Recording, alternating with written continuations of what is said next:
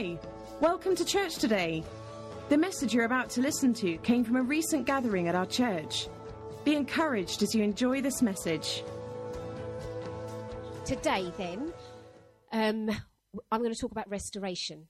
So, we have obviously looked at um, God's ideal for sacred sexuality, God's mandate for one flesh. We looked at that, and then we looked at what happens when we kind of um, go against that and the repercussions of it. We then looked at how to actually steward our masculinity and femininity because that is actually at the core of our sexuality. And then we looked at how we love and celebrate one another and how we then take that into marriage and how we have great marital sex. And so to tie it all up, I feel that. Um, what God really wants to do now is to address those very tender, sensitive issues that we haven't been able to address so far, but that are crucial to us walking in victory in this area. So, we're going to look at um, issues such as abuse, issues such as abortion. We're going to look at what happens when there's domestic violence, you know, sexual violence that's happening um, when someone has been abused or within a marriage. So, we're going to address those things because restoration must happen. And it gets messy, but even though it gets messy, it's so that we can be taken to that place of beauty. So I just pray. In fact, I am going to pray. Um, Father, I just thank you so much because you are a God of restoration. You redeem, you restore, you truly do bind up our wounds. You do heal broken hearts. And we just thank you that we can trust you. And I thank you, God, for every single person here. And I thank you for their journey and even the journey that they've been on in the last six months.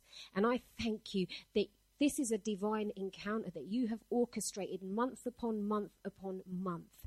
And thank you for what you're going to do today because it's not only going to seal and not only going to mend broken hearts, but it's going to allow us to be vessels that can help restore other people.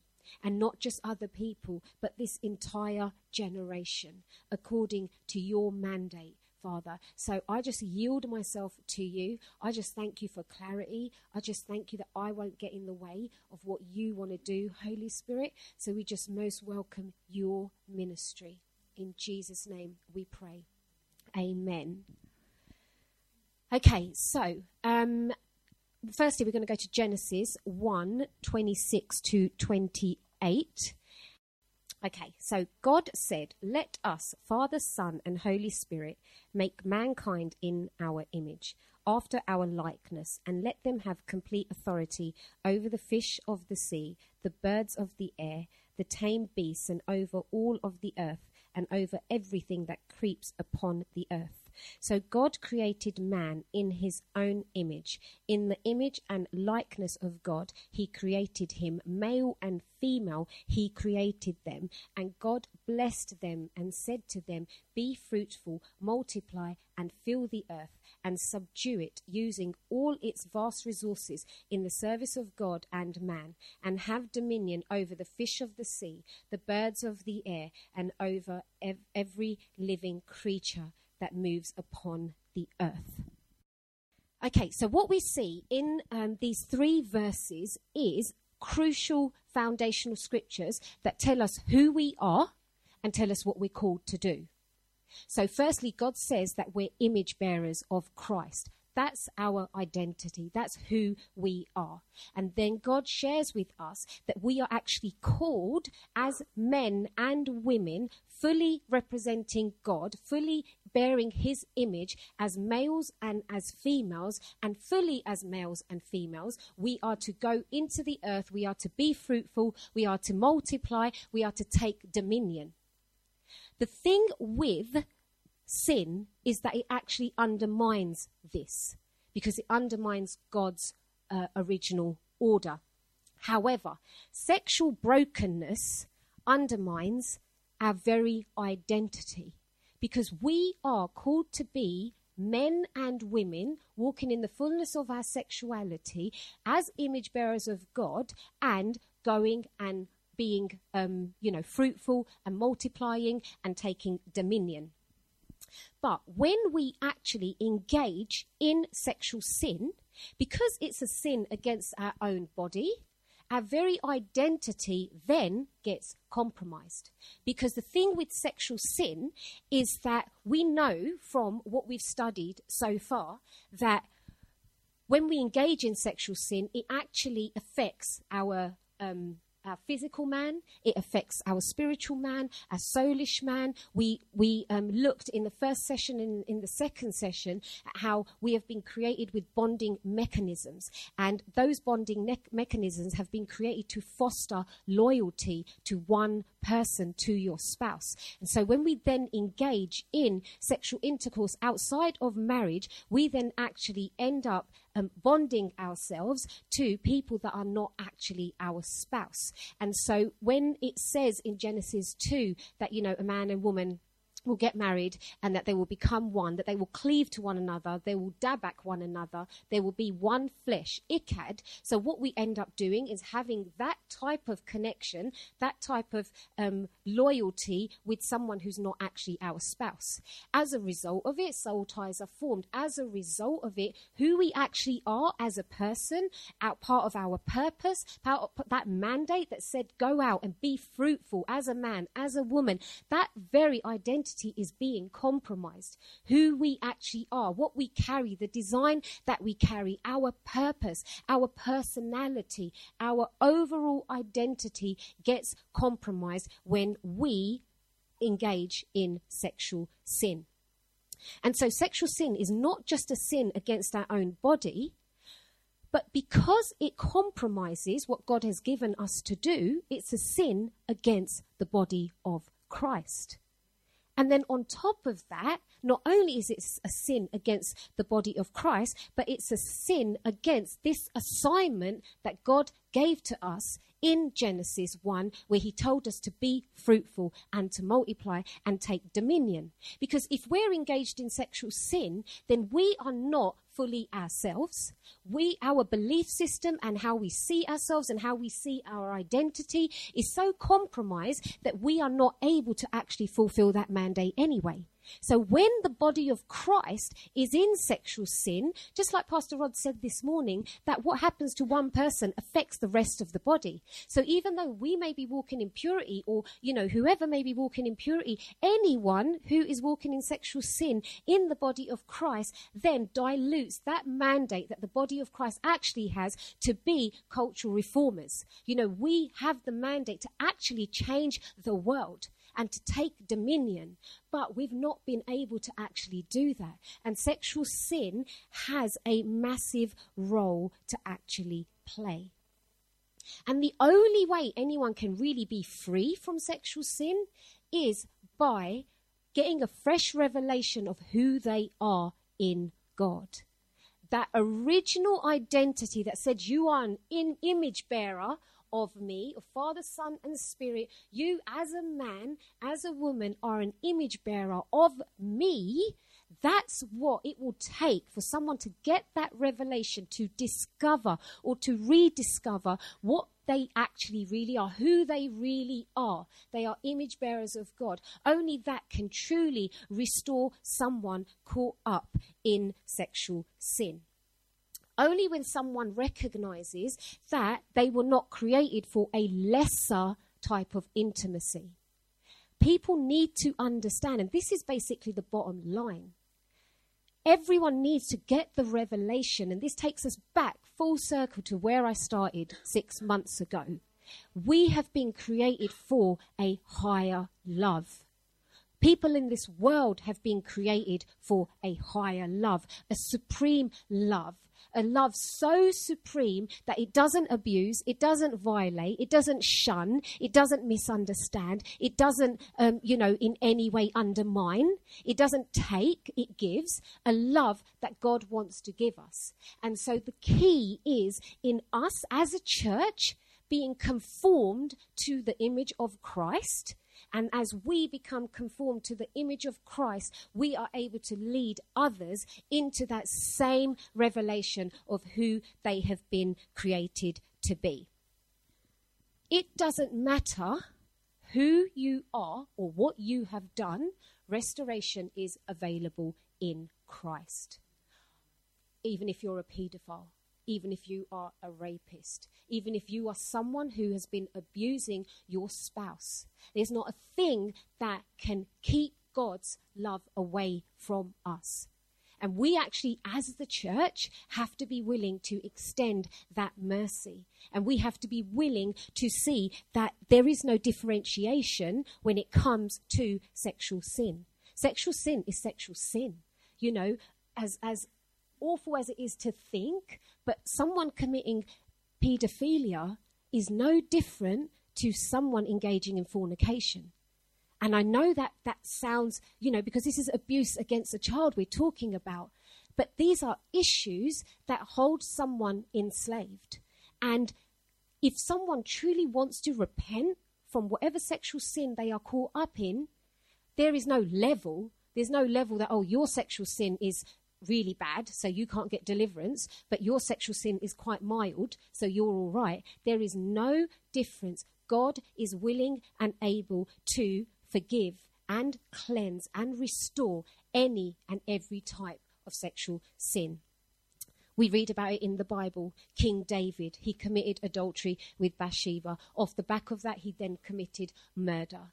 The, the um, woman at the well, the prostitute who washed Jesus' feet, you know, um, the woman who'd had uh, the five divorces. Um, so many examples of God forgiving sexual sin and even the Corinthians, the people of Corinthia, who um, they were all a bit wild, you know, and they were filled with perversion. But they all got forgiven and they all got justified. And there might have been some people there who, you know, their sexual sin was quite mild, and there might have been other people there whose sexual sin was very, very extreme. But they all got forgiven and they all got justified even though there is no sin that God cannot forgive, and God's mercy, Jesus' mercy, is available to all of us, we must at the same time remember that this cost Jesus everything. Absolutely everything. The thing with sexual sin is that it's a sin that involves so much pleasure, you know, sometimes, of course, it's not pleasurable. Sometimes there may be ab- abuse involved. Sometimes, you know, the sexual sin itself is, is a violation. But a lot of the time, the sexual sin that we engage in is self brought on by ourselves. It's our lustful desires. It's our, it's our, you know, um, our essential needs taking over. And so it's difficult because that that takes that almost that fleshly pursuit takes over. And when we think about all the things that, you know, hung Jesus on the cross, our lust hung Jesus on the cross. You know, we cannot take it lightly. Like I remember when I actually came to the Lord, and I remember one occasion, um, I can't remember why I'd gone for prayer, but Jesus clearly said to me that all your dancing in the clubs, all your smoking weed, all your sleeping around, that cost me my son. Like he said that to me. Like what a sobering thought. And we have to remember that, that yes, there is mercy available. Yes, there is forgiveness for any kind of sexual sin. But we must be very, very sober about what our pleasure seeking and what someone else's pleasure seeker, seeking actually cost Jesus. And so our really, our question, my question today is how do we, as a church, as the body of Christ, how do we extend mercy? How do we be vessels of restoration in the name of Jesus without taking sexual sin lightly? Without, you know, belittling what Jesus has done in any way, and without compromising the holiness that Jesus actually wants us to walk in. And so for me, that type of um, posture that we have as a church cannot come from a place of judgment. We cannot um, reach out to a lost world. We cannot um, go after restoration by pointing a finger and saying what you're doing is wrong, or that's you know that's disgusting, or get over that, or stop in your gay marriage, or do this or do that. We can't judge. The only way, the posture we have to walk in is by role modeling. And the first thing has to be we have to role model sacred sexuality. Restoration will only come for the broken world when we're role modeling sacred sexuality. At this precise moment, as a church, as the church, we are in no position to judge anybody. Our own track record with sexuality is so dysfunctional that how can any of us point a finger? And I'm not saying we're doing that, but sometimes we do do that. Sometimes we see people in the world, and, you know, for example, Bruce Jenner, you know, who's now uh, a, a, a, woman, um, like the uh, stepfather of the Kardashians, you can look at him and just think, gross. You know, you can, we, can, we can be tempted to do that. But who are we? You know, when we're battling with lust in the church, battling with pornography, battling with adultery, battling with homosexuality or, or fornication, how dare we point a finger at anyone who's in the papers, anyone who, you know, they don't even have God. We have God. Yet we as a body are battling with sexual dysfunction. If the divorce rate in the church is the same as the world, who are we to point a finger at anyone and say, you don't know how to do marriage? If we as the body are too ashamed to talk about sex, who are we to knock all the sexual advertising that goes on? Because what are we saying about sex? We're not saying very much at all. And thank God for, you know, this kind of thing. But generally, as a body, we've been too ashamed and, you know, too um, scared or misinformed or ignorant, whatever the word may be, mis- un- uneducated, whatever. But we have not represented sex in the correct way, so we cannot point a finger at the world who they're just tapping into something that we're all naturally wired with. We are sexual beings. So what the world has done has been able to tap into that and feed that. We should have been doing the same thing. We should have been able to t- tap into our sexual, um, you know, uh, uh, us as sexual beings and being able to feed our need for intimacy through good role modeling, through, you know, sharing who we are as image bearers of Christ, role modeling healthy intimacy. That's what we should have been doing. Similarly, if our marriages are not role modeling Christ like love and longevity and loyalty, then we can't knock a gay couple who have been together 25 years and now want to get married. I'm not endorsing gay marriage, but what I do know is that there are gay couples have been together like 20 years, 25 years, monogamous relationship, loyal to one another. And they want to know why is it so bad for us to get married? We love one another, we're loyal to one another, and we don't see, you know, we don't always see uh, marriages in the church lasting that long. So again, even though I'm not endorsing gay marriage, but I'm saying that who are we to make those judgments? Because sometimes we do. We may not say it, but we make it make those judgments in our mind. And so, um, a cultural restoration, that mandate that God has given us to, you know, multiply and be fruitful and govern, that can only happen through role modeling because of the way we have allowed sexual sin into the church, and because we're in a place now where we're actually, as a church, we need restoration. But as a result of it, we've lost our authority, you know, in the natural realm. We've lost that position that the church once had when the church had such a strong relationship with the state and the church had a position. The church was role modeling. And as a result of that misuse of our position, we've now come to a place where we don't really have any authority. However, we still have influence. And it's about making the most of that influence that we can have. It doesn't mean we don't have authority in the spiritual realm, because even though it might look like we don't have authority in the natural, we still take authority in the spiritual realm. And that's what I believe is repositioning us as the body to actually now take dominion. But our vis- visible presence in society is no longer the way that it used to be, and we have to accept that. However, our ability and the potential for us to be able to influence our communities, our spheres of influence, and actually role model sacred sexuality and role model what it actually means to do family, what it means to have healthy intimacy, what it means to walk in sacred sexuality, we still have that opportunity to influence.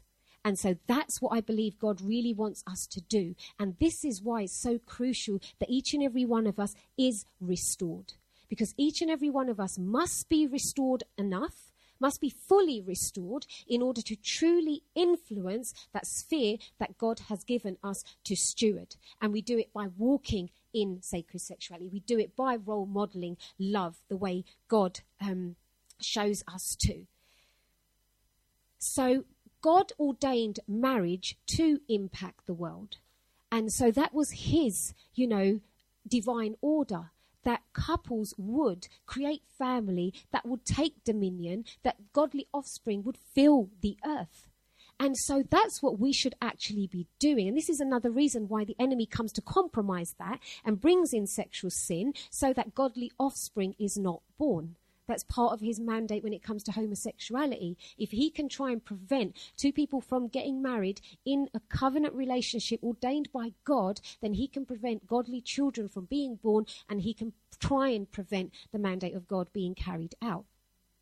But the mandate for marriage is so that it would, um, you know, part of the whole idea of marriage is that that yard of intimacy that we enjoy with our spouse would actually be, um, you know, something that can bear fruit even outside of the home. So you you um, demonstrate what marriage looks like because marriage is a represent- representation of Christ's relationship with the church. And so as we're walking in the fullness of marriage, people should be able to look at Christian couples, whether they're gay, whether they're single. People should be able to look at two people that are walking in holy matrimony as Christians and be able to say, I want that. That's what we should evoke. As Christians doing marriage well, we should be evoking people to desire that, to be able to see God's love flourish and blossom so beautifully that whatever your sexual position might be, you want that for yourself in order for us to really role model sexual, um, sacred sexuality and family and purity, we must be militant about not only just uh, role modeling sacred sexuality in our own lives, but about teaching our children. I know I say it again and again and again, but if we let this current generation go, if the people, the children in this church, if they don't grow up different to how we grew up, then the same issues are just going to be repeated. So we have to be militant about teaching everyone in our midst about biblical sexuality. We have to be so, so firm and so intentional. This cannot be something that we leave to the youth leaders. This cannot be something that we lead to, you know, the education system that actually defies God and doesn't even teach about creation. We cannot allow the first words about sex that our children hear to be from a heathen. There's no way we can allow that. So restoration, role modeling, restoration and role modeling, modeling sacred sexuality has to be so intentional in our homes so that we are adamant that our children and those in our sphere of influence understand about biblical sexuality without compromising. We also have to be transparent about our own sexual sin. Because if we're going to hide stuff, then we're going to stay enslaved. And this mandate that God has given us in order to be those that change this culture and take dominion, that mandate will not be able to be fulfilled if we do not get restored. So I would plead with you. I know that the majority of you have been on these sessions the whole way, so I'm sure you've you know had prayer and you've um, confessed stuff. But I would plead with you that you do not leave today without disclosing and confessing any, even the smallest inkling of sexual sin that you may be battling with, you must confess it today. You must repent. We must close this door. We cannot let the enemy in anymore. We must leave it here today and it must be gone from our midst so that we can walk in true restoration. And even for those of us that have been delivered, let's talk about it. Let's shout God's fame because the whole thing with um, talking about sex in church, no one ever really does it. So no one feels great saying that, you know what, I got delivered from, you know, promiscuity because we're not meant to be talking about sex. But actually, that's a, a, place where we can shout God's fame and say, His power was at work in my life. What I couldn't do in my own strength, God did for me. He redeemed me. He made me new. He's so good. He delivered me from pornography. He delivered me, you know, whatever the stuff might be that you might be dealing with. You know, He delivered me from um, the, the guilt of abuse. He delivered me from homosexuality. Don't be, don't be shy you know, there is so much richness that will come out of that testimony, and it's all about glorifying Him. It's about Him getting the praise. Like I know standing here disclosing stuff about my past, you know, for me, that has been less scary than withholding any glory from God. You know, for me, it's been about giving God the glory that God is due. And if it, if it has meant me looking whatever, it's, it's a small price to pay. And so we must be willing to talk about what God has delivered us from because that testimony will, um, will be able to be manifested in someone else's life if only we would share it. And so the bottom line is we must truly walk in love as the body of Christ without judgment, with mercy, and with acceptance so that we can be Jesus to an entire generation caught up in sexual dysfunction. But we must first ensure that we are walking in sexual purity and that we are role modeling Jesus. We're role modeling his love and we're role modeling family in a way that would um, be exemplary to those around us. So, what should the church's response be for those that are in sexual sin? Jude 1 22 to 23 in the message says this Go easy on those who hesitate in the faith. Go after those who take the wrong way. Be tender with sinners, but not soft on sin. The sin itself stinks to high heaven. So I know we know this. We, we don't endorse the sin, but we help the sinner. And with um, pornography so rampant in church as well as in the world, there are going to be people battling with pornography. There are more than we that we than we think, men and women. And so we have to be that place where people feel comfortable and safe enough to be able to come and say, This is what I'm battling with. And I've seen that beginning to happen, but our response to it is crucial.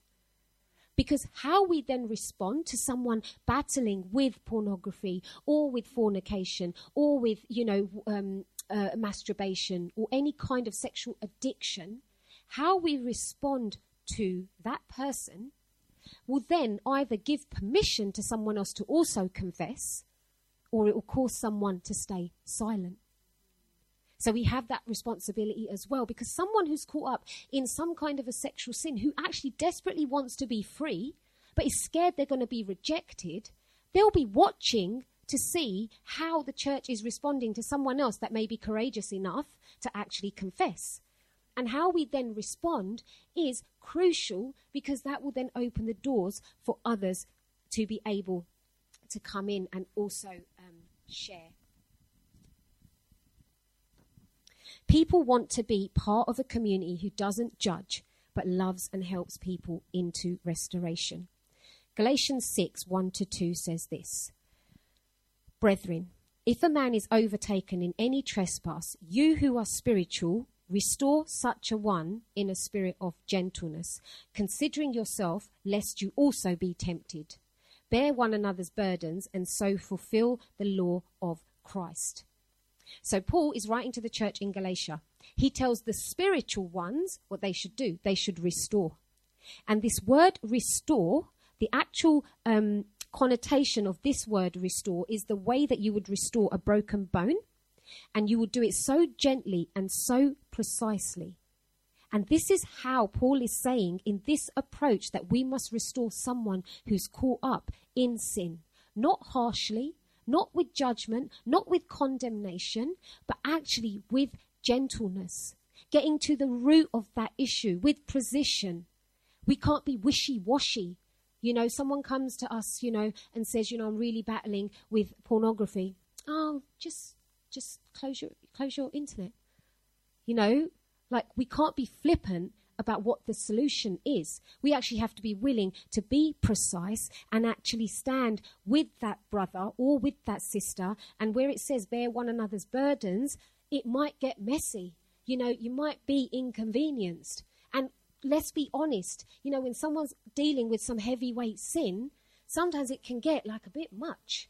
You know, like honestly, sometimes you can find yourself like thinking, oh no, it's that person again. They're going to want prayer again. And maybe I'm just talking about, you know, how I sometimes battle with if I know that someone is really, really going through something, I can, you know, want to be there for that person and want to be for the, there for that person and want to be there for that person. But if I then don't see change and I don't see improvement, I don't see them you know, if I see them having a pity party or whatever, it it refrains me from wanting to support them. And that person becomes a bit of a burden, if I'm to be perfectly honest. You know, maybe no one else feels that way.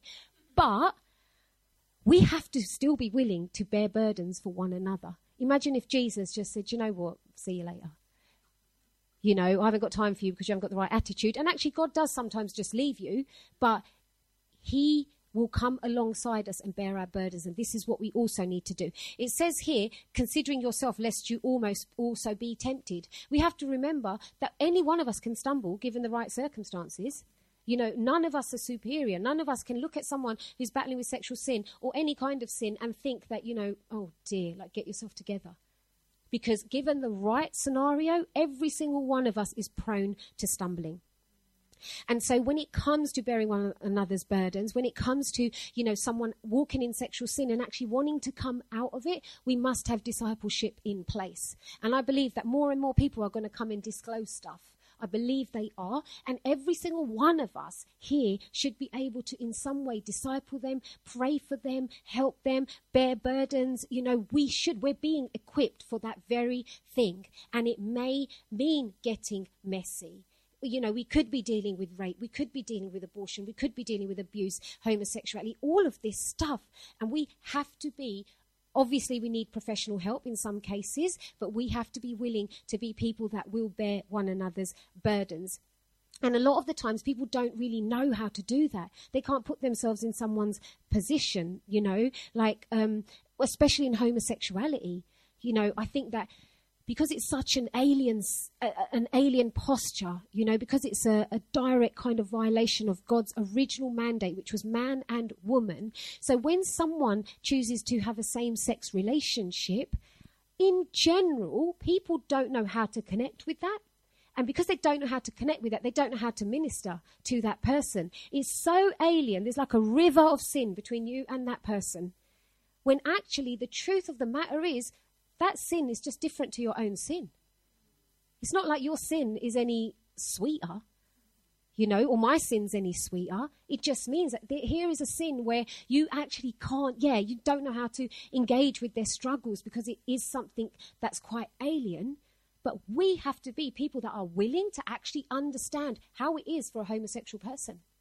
We have to be willing to be educated in this area to find out as a homosexual, as someone who um, is engaged in a same sex lifestyle, what are they actually really looking for? You know, yes, we know they're looking for intimacy. We know that they're looking for acceptance and being part of a family and to really be able to belong. But how does a homosexual person really truly feel about their sexuality? You know, like um, at the end of the last session, Sid, Caroline, and I was just chatting, and without being too graphic, but like when you think of a homosexual person who has been a, male who's been engaged in homosexual activity for several years, his body's going to be a mess.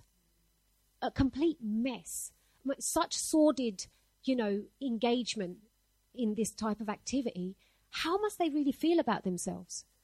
Like, yes, they might numb their pain. Yes, they might continue on going through the motions, but they must creep in a certain level of condemnation, a certain level of, oh my gosh, like this is what's happening to my body physically. what are we going to do with that? How are we going to minister to someone? How are we going to get to that part of someone's heart that actually, in its core, really just wants to be made whole? We have to be people that are willing to actually understand what a homosexual lifestyle is like for somebody. Because otherwise, how are we ever going to meet them in their need? If they just become this, you know, this sin, this sexual sin that's so far removed from our existence and from our understanding, how are we ever going to be able to carry their burdens? How are we ever going to be able to move alongside them? There's an author called um, Philip Yancey, and he's got a very, very um, a Christian author. He is. He's got a really, really close friend um, who's a homosexual, and he receives so much hate mail because of that. And he also receives other mail as well, but he receives hate mail lots. And people say to him, "How can you choose to be such close friends with a homosexual?" And his response is, "How can my friend?" Choose to be so close friends with a sinner like me. And that's the bottom line. You know, maybe the homosexual community doesn't want to be friends with Christians because we we sometimes are judgmental. You know, sometimes we, we don't look beyond the homosexual person's sexuality. We can't get beyond the sexual preference that they have. We can't see them as image bearers of Christ. It's like this cloud hanging over their head, a homosexual cloud hanging over their head. And so when we're talking to them or we're trying to minister to them or we're thinking about them or we're, you know, looking at them, we're just seeing this cloud hanging over their head. When in actual fact, we should be able to see them as image bearers of Christ. And I have got such a long way in learning that myself. You know, I'm not standing here because I'm doing it, but I'm saying that this is, I believe, what we should be doing. This is what um, God wants us to do. And ultimately, God wants everyone's heart. And there may be homosexual people in the gay community that desperately want to know God. Desperately. They're hungry for God. And they may never, ever, ever change their lifestyle. And we have to face up to that. We can't ransom the homosexual community into this box that if you don't give up your lifestyle, we're not going to introduce Jesus to you. And, I, and yes, we want people to come out of their sinful lifestyle. We want that for all of us. We don't want anyone to stay enslaved. But even if they don't ever manage to do that, because it's not like the majority of them aren't trying, because you have many people in the church who are gay who are desperately trying to change their lifestyle, but it may never happen. What are we going to do about that? Because ultimately, God wants their heart. And we can't put their sexuality on a pedestal at the sacrifice of their heart. So we have to be willing to get to their heart and show love, even if they never change their lifestyle. However, if we show them love and if we reflect Jesus and if we see them as image bearers of Christ and we accept them and we affirm them, then maybe they will change their lifestyle. And they're not going to give up a community where they belong until they're accepted in God's family. And we can't expect them to give something up before we're going to accept them. We have to accept them before, you know, them even thinking it's worth them leaving that place that they have called home, that community, you know, the gay community that's become home to them. And if we reject them, then we'll have all these Christians going to gay churches. And a, a church built on rejection is a, a church that's broken. You know, so gay churches aren't really a great idea because you have an entire community of Christians who are homosexual, who have been rejected from the wider church, and so have created their own church from a place of rejection. How are they, as a, as a company of people, how are they going to receive the fullness of Christ's love if their very foundation is built on rejection? We are Jesus' hands and feet. We are ministers of reconciliation. We have to be those that are a bridge. We cannot allow a gay church to give the gay community only what the children of God can give them as image bearers of Christ, as people that are walking in the fullness of identity. This doesn't mean, as we accept uh, as we accept the homosexual community into church, this doesn't mean we give them leadership roles. You know, this doesn't mean we endorse the, the lifestyle. It doesn't mean we allow anything like that to openly take place in church. But we still treat everyone with love and affection and honor and respect because we too are sinners that have been redeemed. And I also think, like, I think we have to be um, real. You know, I think part of the battle for the churches, they haven't, you know, like the sons of Issachar understood the times. We have to understand the times. You know, homosexuality is a, a grave, um, like a very serious reality that we live in. We can't be immune to it. We have to be equipped and prepared. We have to be willing to talk about it. We have to be willing to understand that the way that people are being raised with the media, with the um, you know influences, the culture around us, homosexuality is a very in the natural valid choice for somebody to make now.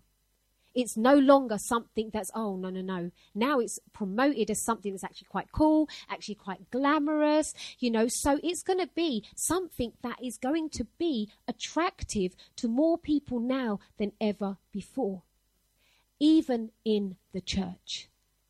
And we have to be willing to accept that that could happen. But what do we do with someone who has been raised as a Christian? You know, they're walking with the Lord. They um, haven't stepped into the world, but they actually have same sex attraction. What are we going to do with that? Are we going to never talk about it and just leave them in that place of brokenness, in that place of confusion and struggle?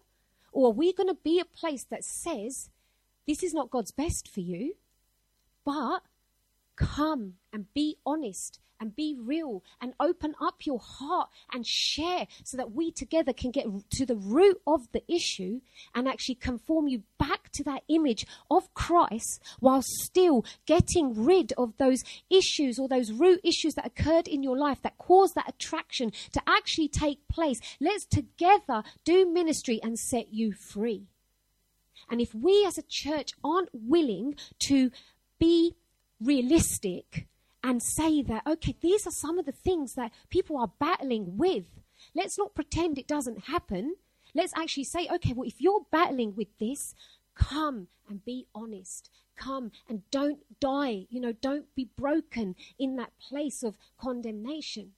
And when someone comes to us and says that I'm battling with the same sex attraction, we respond in love and we affirm them and we say that, yes, this may have happened, but together we're going to work through it and we are going to get you to a place of restoration.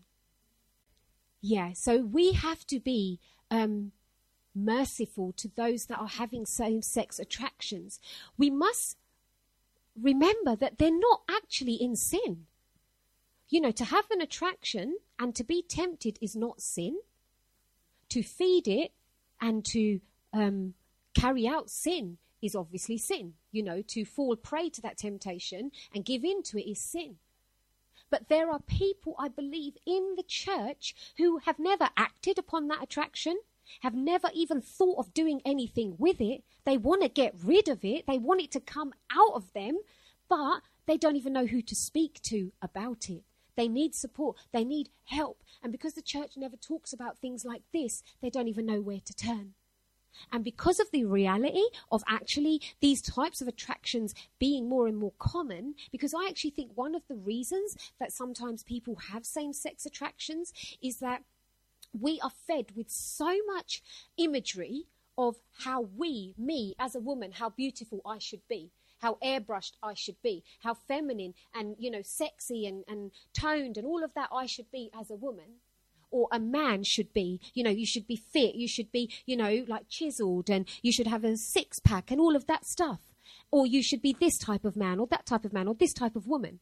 And so when you feel inferior because you don't meet those social standards, you can begin to look at those people that seemingly do and begin to see them as the epitome of beauty, them as the epitome of sensuality or perfection.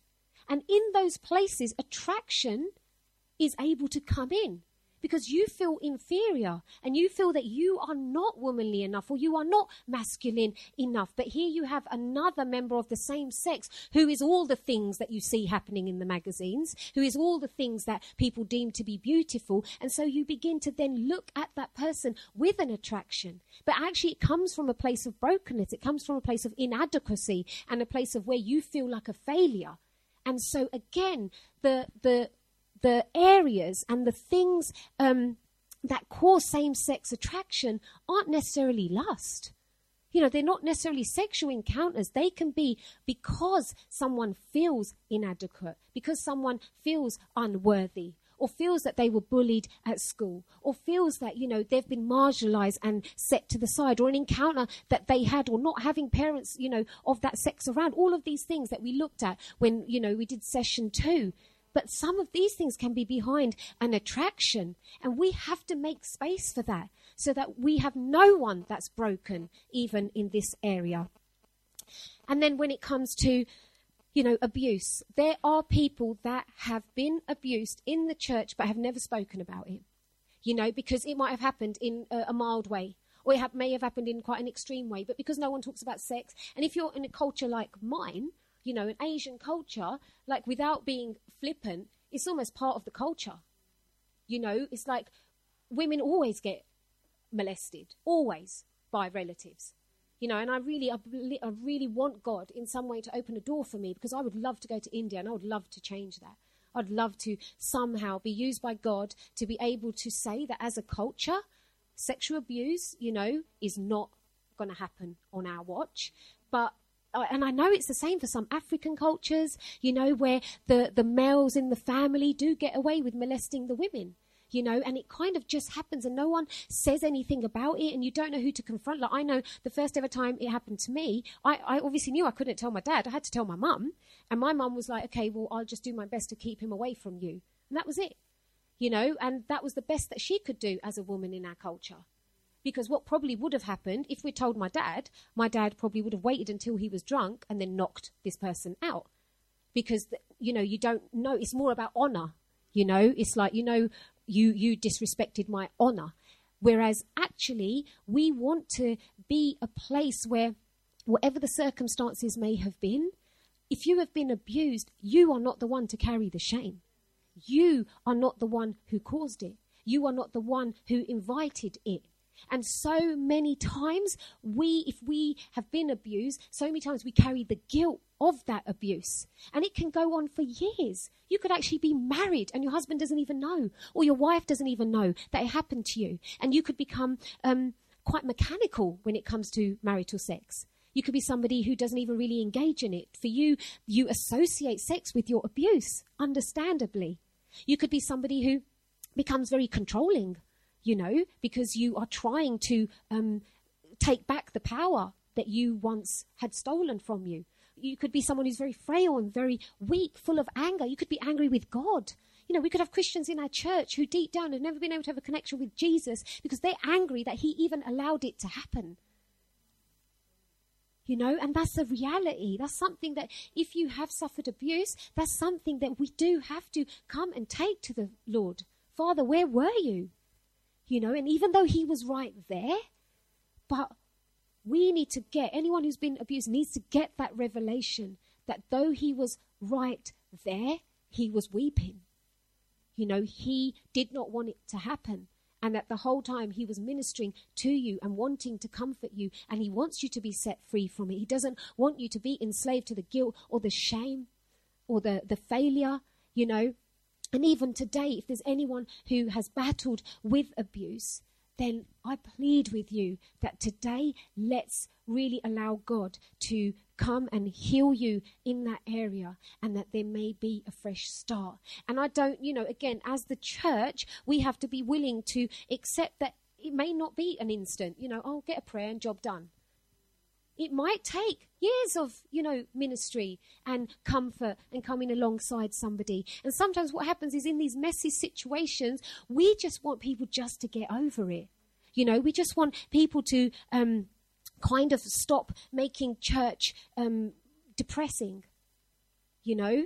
And sometimes messy situations do mean that we just have to come alongside somebody and just get messy with them. To mourn with those that are mourning, to weep with those that are mourning, so that one day we can all rejoice with one another. There's a scripture in Jeremiah 6:14 says, "They dress the wounds of my people as though they are not serious." And sometimes, as a church, we want the wounds. We just want to wrap a quick bandage around it. You know, like, okay, fine. Is that prayer? Is that all right? Yeah, great. Or do you know what? I'll pass it on to Skype pass it on to the Skype team, all right? You know, like sometimes we do that because we don't want to get messy. Like, honestly, let's be real. But we are in messy times. You know, if we really, you know, imagine, let's imagine how messy Jesus got. I mean, he came and got as messy as anyone could ever get. I mean, he was the darling of heaven and he came in the midst of all our rubbish. And sometimes we just want things to be rosy and clean, but we have to accept that in issues like abuse, that there is going to be a maybe a long time of restoration that's needed. And we also have to really be ones that accept people that have been abused and to extend comfort to someone who's gone through that. And also being sensitive about forgiveness. Because sometimes we can really want a person to just, um, you know, forgive someone. You know, like, okay, well, you know, you really need to release that person now. And although forgiveness is crucial, but that takes time. Someone cannot just forgive someone who has molested them or, stolen their virginity, even. You know, stolen their innocence. It's not as easy as just saying to someone, you know, you need to release that person and forgive them.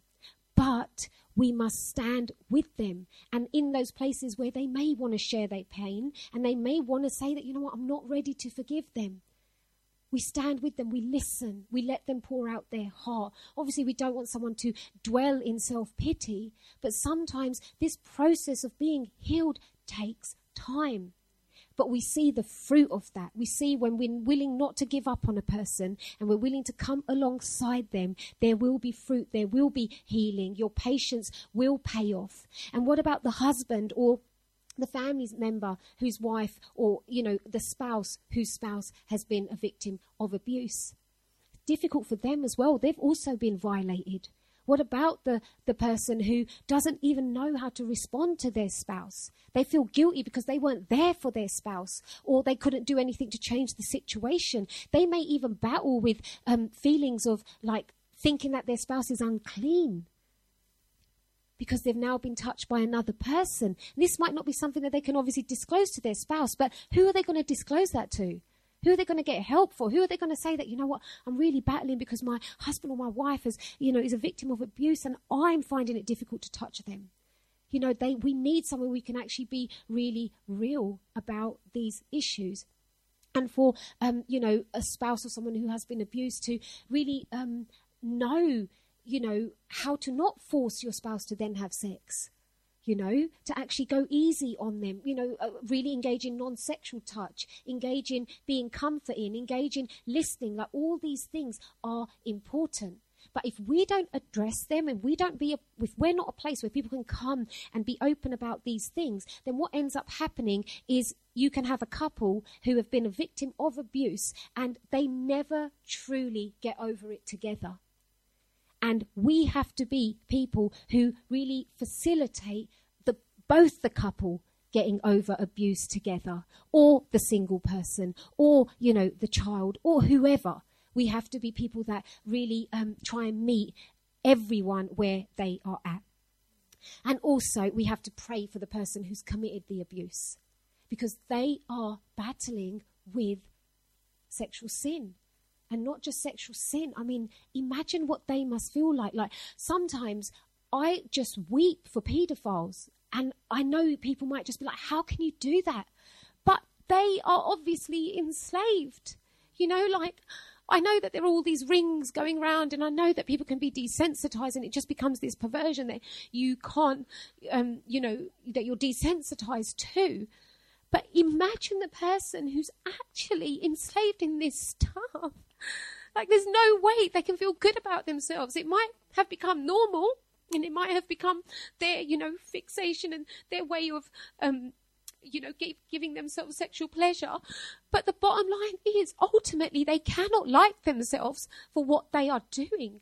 Anyone who's caught up in sexual sin because of the nature of sexual sin, it eventually ends up rotting you on the inside and eating you up. And so we have to be willing to understand that people caught up in sexual sin are broken people, however extreme that sin might be, however callous and, you know, inconsiderate and selfish as that sin might be. These are broken people who need restoration, who need to be conformed to the image of Christ and understand who they are. And so we have to pray for people that are committing abuse, even sexual abuse in marriage. You know, like there could be people, Christians, that are actually committing dom- domestic violence right now, you know, and so, oh, thank you, sweetie. And so we have to kind of um, be aware that that is going on. And I think that sometimes, again, I think pornography has a massive role to actually play because um, Sid touched on it last session when you know we were talking just about how things were for um, Sid and Caroline, and Sid mentioned about how sometimes what he would watch would have an impact on, you know, marital sex for him. And so, because pornography is so rampant right now in, in the church as well, you could have people that are battling with pornography and battling with, um, you know, sexual addictions or a- anything of that sort, and then coming home and wanting to have sex with their wives. Now, sometimes it's the flip side of that. Sometimes they don't want to have sex at all with their wives, but sometimes they do want to have sex. And so, who knows if force takes place? Because a lot of the pornography that's out there glorifies rape. It glorifies violence. And if you're someone who's been watching that, then you become desensitized to the violence. You actually just see it as part and parcel of that particular, you know, theme. And so we could have people in Christian marriages that are actually battling with domestic violence because of the influence of pornography. What are we going to do about that? And because um, obviously sex in marriage is such a private thing, sometimes a, a husband and wife who may be going through that, someone may not want to disclose that because it's a very private thing, but they need help. They need help. They need to be safe you know, and there is no grounds for force in sex, in, in, in sex God's way. Because although the Bible says in 1 Corinthians 7 1 to 5, it talks about a husband and wife giving each other their sexual rights and not withholding um, their bodies back from one another. But that has to be a willing giving, not a taking. And so there has to be a mutual agreement taking place. Force has no place in the marital bed. And so we have to encourage yada intimacy. And at the same time, a couple, a woman going through that has to know that she can come to someone in the church and she's not going to be rejected and that she's actually going to be believed and she's going to be accepted and there's going to be help available. And I'm not sure what that help even looks like. You know, obviously it would be professional but we can still come alongside. And the brothers need to be helping the, the husband who's engaging in this type of violence because he needs help. He needs deliverance. The trust in the marriage needs to be built up again. And some marriages don't survive, you know. And, you know, out of, I guess, the one area that um, people do allow, you know, divorce to take place is if obviously there's been adultery, but if often if there's been violence. You know, it's like a case of, well, you can't stay in the marriage, but I believe restoration is available even when domestic violence and sexual violence takes place. There's nothing that God cannot restore. God can restore families that have encountered that. And then the last topic that I just want to talk about again, that's crucial and is a repercussion of sexual sin, but we don't talk about it it's abortion. And because sexual sin is so rampant, so would abortion be. Because it's the byproduct of sex. And so unwanted pregnancies are far more common than we would think, you know, because in our little sphere, no one really battles with that, or no one has, as far as we know, battled with that. But I've had two abortions. You know, like I'm standing here and I've had two when I was in the world. And I never really spoke to anyone about it. And I came into the kingdom. And I remember when I first, like, this was even before I truly gave my heart to the Lord, but I had started coming to church, and God had already said to me that He wants me to um, uh, stop listening to secular music. And He was just doing crazy stuff in me. And there was one night where I got so convicted about everything that I'd done all the sexual sin that I'd carried out. And I just wept. I got on my face and I wept and I wept and I wept for the first ever time about these two lives that I had taken. Because up until that point, like I was an Asian girl, I wasn't even allowed to have boyfriends, let alone have babies. You know, and I and I did it from a place of promiscuity. I did it in a place of, you know, casualness, like complete disregard for a life, a vulnerable life I did it for my own pleasure, and that was the repercussion of it. And I just didn't understand what I was doing. But then that night, I just got so convicted and I cried for these two lives that I had taken. And then over like the next 10 years, I never spoke to anybody about what I had done. And I knew that I was forgiven. I knew God had forgiven me, but I still felt guilty I still felt as if I didn't deserve the forgiveness. The more and more that I got to know Jesus, the more I understood about the sanctity of life. And every single time, you know, as I'd grow in the Lord, I'd have this thing at the back of my heart that I had taken two lives. And the more that I got to know Jesus, I knew that I had been forgiven. But at the back of my mind, I think to myself, I'm never going to have children. I don't deserve to have children. If I gave up these two lives, why would God bless me with children? And this is recently, you know, this isn't even five years ago, six years ago. I really just did not think that I would be allowed to have children again because I gave up those two children. And, um, but then last year, I, there was another thing that was at the back of my mind. I think when I see them in heaven, like they're going to hate me. Like they're going to look at me and they're going to think, she's the one. You know, like they're just, I would be so embarrassed to see them. So in my mind, I'd be like, oh my gosh, like I just can't cope with the moment when I'm going to see them. How are they going to feel about me? And then um, last year, I was watching Kat Kerr. And Kat Kerr shares how, and some of you obviously know this and some of you don't, but she shares how all the children that have been aborted are in heaven and they're obviously with Jesus and they're having a field day, and that the Father gives us the opportunity to name the children that we aborted. And I was able to name these two children.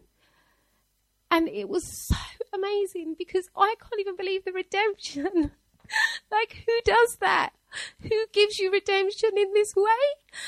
But I felt so redeemed and it felt so good. Like saying, Father, I don't know if it's a boy and I don't know if it's a girl, but if it's a, if it's like, um, could you name one of them Shiloh and one of them Izzy, Issachar?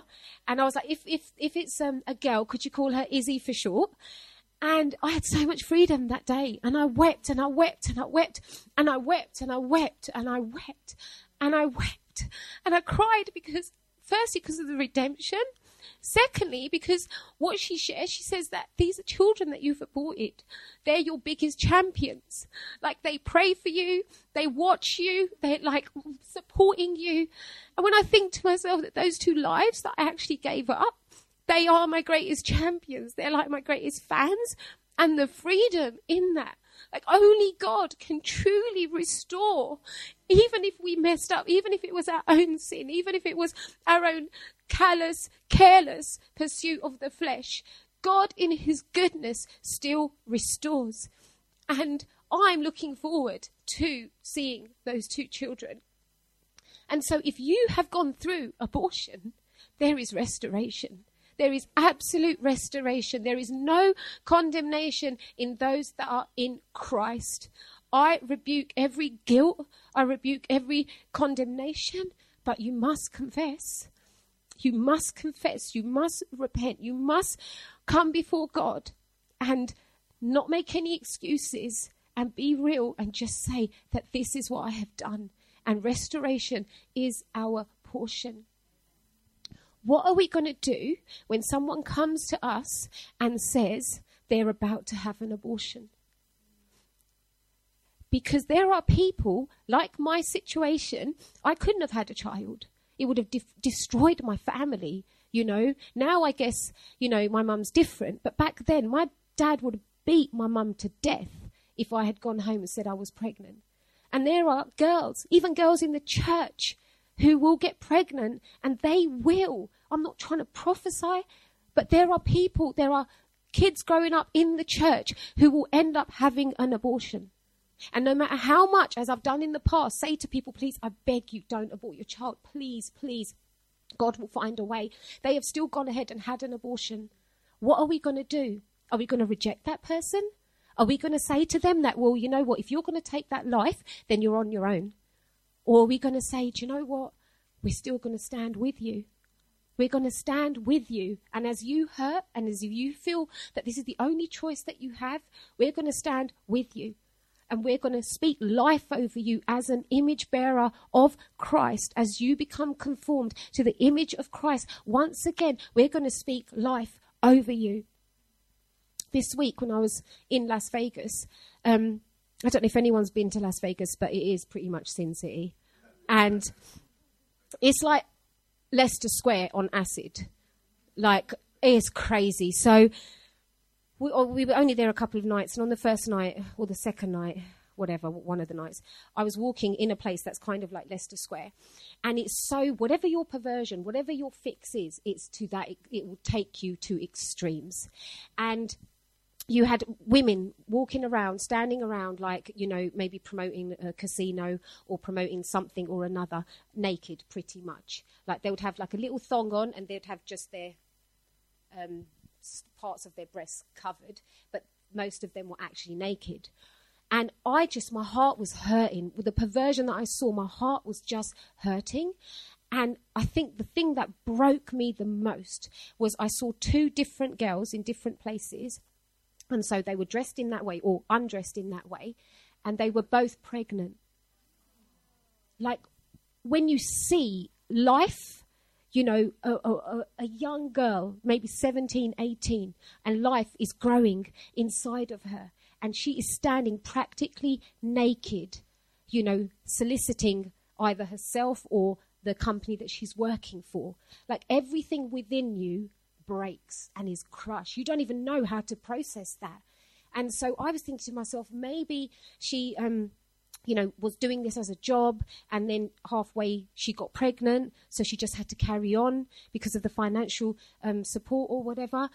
So I went up to her and I said, "Hey, like, um, thought I was going to cry." but I was just like holding it in, like, so, hey, like, h- how long have you been doing this? Thinking she might say a year or if she said a week.